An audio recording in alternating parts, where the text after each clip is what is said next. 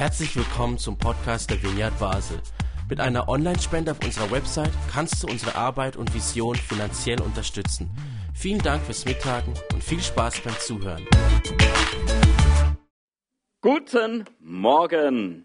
Das sieht richtig gemütlich aus. also mampft ruhig weiter, aber ich starte schon mal mit der Predigt. Das Wort des Michel erging an Till. Er sagte zu ihm, unser Flug hatte derart Verspätung, dass wir in Frankfurt feststecken. Es reicht nicht für den Gottesdienst morgen. Könnt ihr irgendwie spontan etwas machen? Till machte sich auf den Weg, aber nicht ins Büro. Er wollte nach Spanien fliehen, um dieser Feuerwehrübung zu entkommen und bei dieser Gelegenheit auch gleich dem Regenwetter. Okay, Spaß beiseite. Ich bin doch hier und ich predige nun also spontan über den Propheten des Monats Oktober, nämlich über Jona, den Dienstverweigerer. Ich hätte ja eigentlich Erfahrung, ja, mit Dienstverweigerung und mit Davonlaufen damals bei der Aushebung habe ich mir doch kurz überlegt, ob vielleicht Rettungssoldat etwas für mich wäre. Das klang noch am ehesten nach Heilsarmee, aber ich war dann doch lieber Zivi in Wohltätigkeitsprojekten, wo der partnerschaftliche Umgang bevorzugt wurde. Darum bin ich bis heute ein ziemlich untauglicher Befehlsempfänger, aber es war ja auch kein Befehl, den mir Michel erteilt hat. So freiwillig übernehme ich das gerne und bin also doch nicht zum Euro Airport geflohen.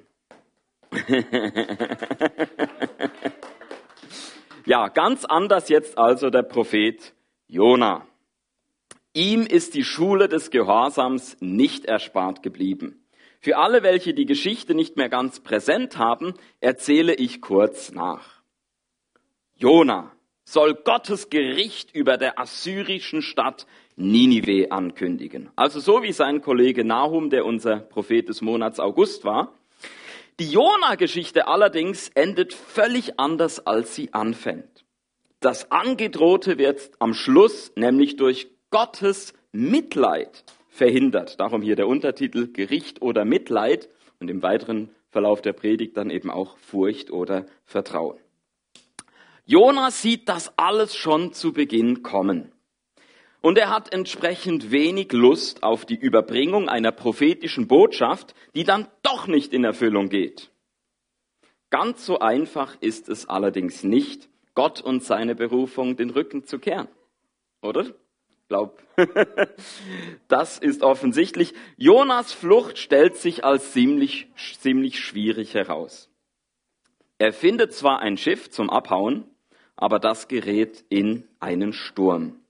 Das Toben wird immer heftiger und zur Beruhigung kommt es erst, als Jona auf seinen eigenen Vorschlag hin ins Meer geworfen wird. Bis hier also die Nacherzählung. Kennt ihr die Geschichte? Ja, hätte schon kennt, hätte schon gehört. Gut. Also, jetzt möchte ich gleich im Kapitel 1 noch ein bisschen genauer mit euch hinschauen. Es ist ja gerade so eine Geschichte, die man schon so oft gehört hat und gut kennt. Da denkt man, ah ja, kenne ich, abgehakt. Aber es lohnt sich auch hier genauer hinzuschauen. Es gibt nämlich an einer Stelle schon im ersten Kapitel zwei Interpretationsmöglichkeiten, da wo eben Jonas sich ins Meer werfen lässt. Man könnte es nämlich so interpretieren, dass es eigentlich nur noch die Fortsetzung ist von dem bisherigen, dass Jona jetzt halt wenigstens in den Tod fliehen möchte. Dann ist er endlich fein raus. es kann aber auch so interpretiert werden, dass Jona bereits ahnt, dass es für ihn nicht einmal ein sicheres Ertrinken gibt. Nach dem Motto, wo ist der Tod, wenn man ihn braucht? Nicht mal das geht auf sicher. Und das sehen wir in Vers 9, wo Jona auf die Frage hin, wer er eigentlich da ist, die Antwort gibt den Seeleuten, ich bin ein Hebräer und ich verehre den Herrn, den Gott des Himmels, der Land und Meer geschaffen hat. Ja, also auch das Meer wurde von dem Gott erschaffen. Sogar dort hat Gott immer noch Zugriff. Man kann also auch dort nicht sicher davon sein und einfach sagen, so jetzt, dort kriegt Gott mich nicht mehr. Und wir wissen ja, wie dann eben die Geschichte weitergeht. Aber das finde ich spannend. Schon hier sehen wir, also da gibt's keine Möglichkeit von jo für Jona irgendwie aus dieser Nummer rauszukommen, weil ja sogar eben er selber weiß, ich verehre diesen Gott, der Himmel und das Meer erschaffen hat. Land und das Meer. Ja, und gleichzeitig stutzt man da ein bisschen, wenn er sagt, ich verehre den Herrn. Also ja, angeblich tut er das, weil seine, sein Handeln spricht ja eine andere Sprache. Und darum sind für mich die spannendsten Verse nun die, die dann im, im, ein bisschen später kommen, nämlich die Verse 12 bis 14. Und die möchte ich mit euch zusammenlesen, denn da steckt schon die Pointe aus dem ganzen Buch drin. Wusstet ihr das? also passt auf. Jona sagte, werft mich ins Meer, dann wird es sich beruhigen. Ich weiß, dass dieser Sturm nur meinetwegen über euch gekommen ist. Die Seeleute machten einen letzten Versuch, durch Rudern das Land zu erreichen, doch sie schafften es nicht, denn der Sturm tobte immer heftiger. Da beteten sie zum Herrn. Herr, strafe uns nicht, wenn wir diesen Mann jetzt opfern müssen. Rechne uns seinen Tod nicht als Mord an. Es war ja dein Wille und alles, was du willst, geschieht. Nachdem ich diese drei Verse gelesen habe, frage ich mich, sind etwa die Seeleute die wirklichen Verehrer von Jonas Gott? Ja. Sie haben Skrupel, den Propheten zu opfern.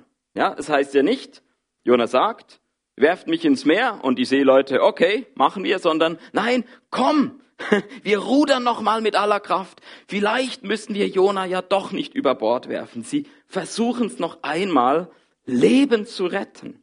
Gibt es einen Weg, das Leben von allen zu retten, inklusive das Leben von Jona? Obwohl ja Jona den Tod auch wirklich verdient hätte, so wie er sich da verhalten hat. Aber die Seeleute haben Skrupel, den Propheten zu opfern. Und sie nehmen das Ende der Geschichte ein Stück vorweg. Ja, obwohl die Seeleute keine Hebräer sind, haben sie bereits unbewusst etwas von Gottes Herz begriffen. Sie sind ja auch die Ersten in der Geschichte, die beten, noch vor Jona, und sie tun das nicht zu ihren bisherigen Göttern, sondern zu Jahwe, zum Herrn. Also, was ist die Pointe? Und zwar nicht nur hier schon, sondern es ist, bleibt dann eigentlich schon die Pointe der ganzen Erzählung, schon hier ein Kontrast. Auf der einen Seite der Hebräer Jona. Von ihm würde man erwarten, dass er auf seinen Gott hört, aber er tut es nur widerwillig. Auf der anderen Seite die nicht-hebräischen Menschen.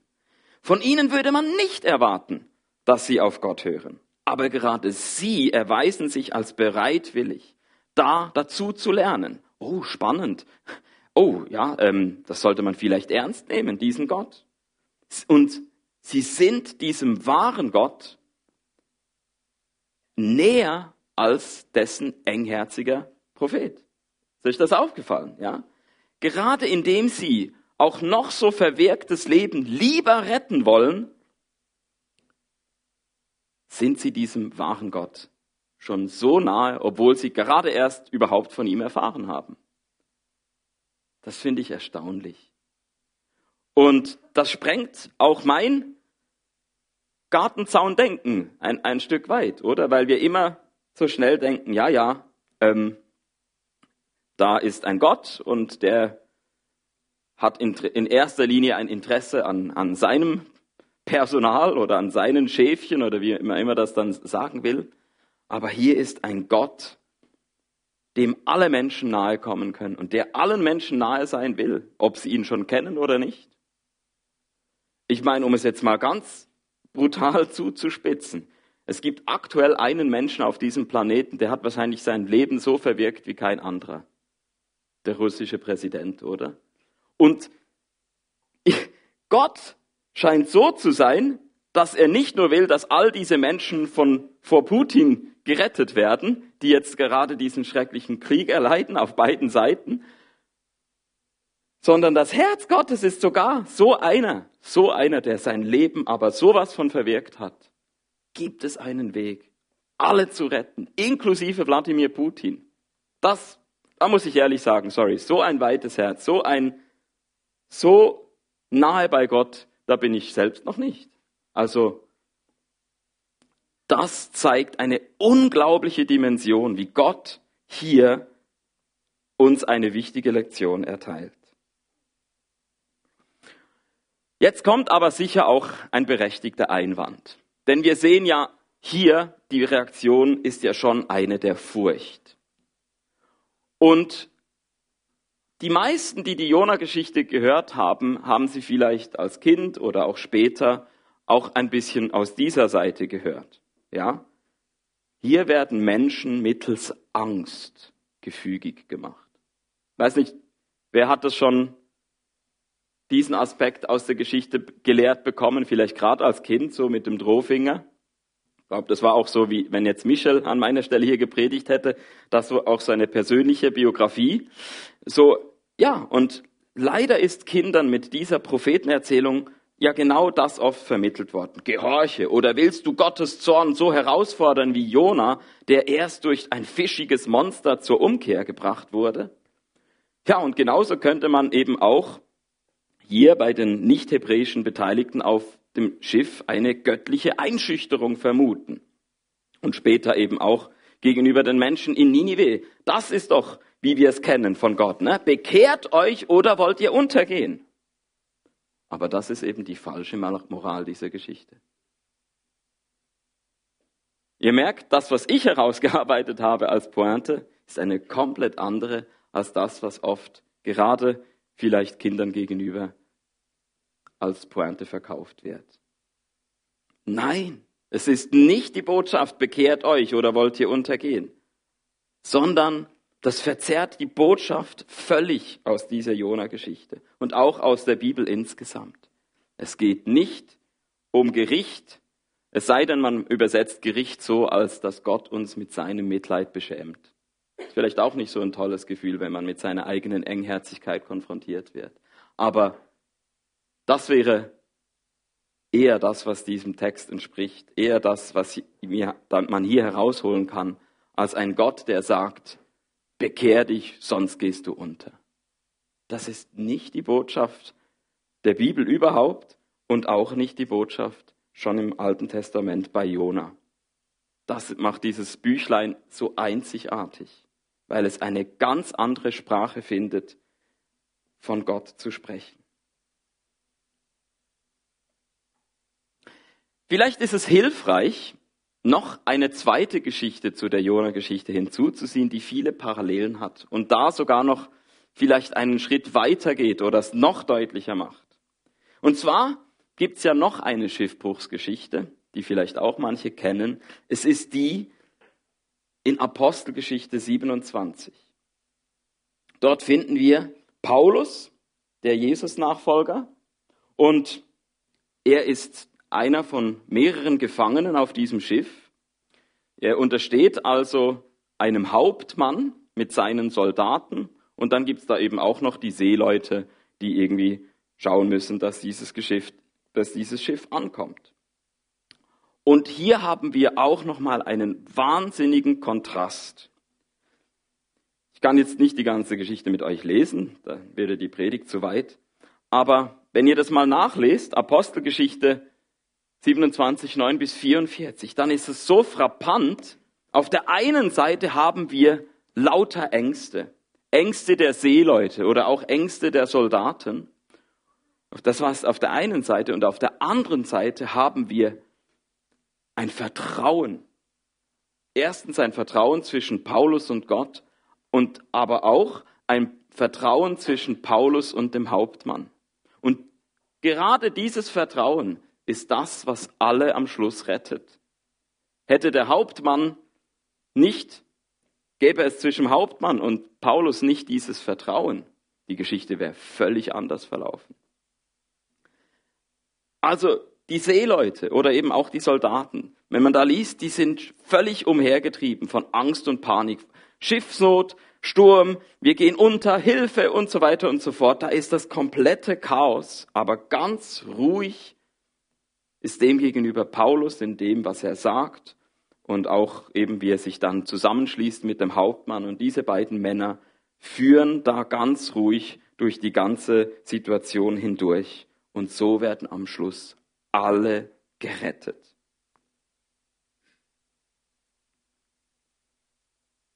Ja, es ist ganz offensichtlich. Nicht die Angst, nicht die Sorge um das Leben oder dass man den Auftrag bis zum Ende gut erfüllt oder was auch immer rettet, sondern das Vertrauen. Die Furcht hätte Paulus ja auf dem Schiff noch auf den letzten Metern fast den Tod gebracht. Die Geschichte endet ja dann, dass sie endlich, dass irgendwann endlich Land in Sicht ist und dann kommen auch noch mal so Kurzschlussreaktionen, die zum Glück verhindert werden können. Die Seeleute wollen sich mit den Beibooten da schnell in Sicherheit bringen, also ganz von ihrer eigenen persönlichen, verständlichen Angst getrieben. Wenigstens unser Leben können wir vielleicht jetzt so noch retten. Das, Rest, das Leben von allen anderen geben wir auf. Zum Glück können sie das verhindern. Der Hauptmann befiehlt, dass man die Beiboote ähm, äh, leer ins Meer fallen lässt, weil Paulus sagt, wenn die Seeleute auf dem Schiff bleiben, dann werden alle gerettet. Und die zweite Kurzschlussreaktion ist dann die Soldaten, die dann plötzlich denken, oh, wenn dann die Gefangenen an Land kommen, dann fliehen die und dann kriegen wir Ärger, weil wir die Gefangenen nicht bis zum Schluss gefangen eben entsprechend überbracht haben und wollen die Gefangenen töten. Auch eine völlig bescheuerte Reaktion jetzt irgendwie, ähm, aber auch verständlich, aus Angst. Ja, aus Angst, was ist, wenn die Gefangenen entkommen und wir sind dafür verantwortlich. Und auch das kann verhindert werden und so kommen wirklich alle lebend an Land Paulus, die anderen Gefangenen, die Soldaten, die Seeleute, der Hauptmann, komplett. Was für eine eindrückliche Geschichte, die zeigt, nicht die Furcht, sondern das Vertrauen hat diese rettende Kraft. Und genauso ist es doch auch bei Jona. Nicht das Gericht Gottes, sondern das Mitleid von Gott ist das, was eine unglaubliche Kraft hat wo wir nicht sagen, oh, aber ja, dann verliert ja dieser Gott die Zähne, so, dann macht ja jeder nur, was er will. Es ist eine Angst, aber diese Angst rettet uns nicht. Was uns rettet, ist das Vertrauen, dass Gottes Mitleid in beschämender Weise so viel größer ist, als wir es in unserem Herzen selber empfinden können und, und von uns gewohnt sind. Unser Herz ist so klein, es ist so eng gegenüber Gottes weitem und unglaublich liebevollen, barmherzigen, mitleidsvollen Herzen. Das ist für mich eine unglaubliche, kraftvolle Botschaft. Und ich dachte, wenn wir schon jetzt so ein gemütliches Beisammensein haben, lasst uns doch einfach genau darüber jetzt ins Gespräch kommen. Vielleicht Zusammengefasst in dieser Frage von Gott an dich. Fürchtest du mich noch oder vertraust du mir schon? Wenn du auf einer Skala dich einordnen würdest, bei null Furcht, bei zehn Vertrauen. Oder dein Gottesbild, bei null ein richtender Gott und zehn ein Gott voller Mitleid. Wo stehst du da im Moment? Und wie könntest du vielleicht, wenn du bei vier bist, einen Schritt weiterkommen zu fünf oder von sechs zu sieben? Lasst uns doch darüber jetzt an den Tischen ein Gespräch zusammen haben und lasst uns doch auch füreinander beten. Ja? Hey, ich glaube, wir alle, ich glaube, niemand kann sagen, ich bin schon bei zehn, die Predigt geht mich nichts an. Also ich merke, ich brauche da noch ganz viel Schritte hin zu noch mehr Vertrauen und zu noch mehr Erkenntnis darüber, wie mitleidig und barmherzig dieses Herz von Gott wirklich ist. Ja? Also lasst uns doch zusammen diese Botschaft überhaupt mitnehmen von Jona und lasst uns jetzt darüber in den Austausch kommen und füreinander beten in der verbleibenden Zeit, die wir haben. Okay?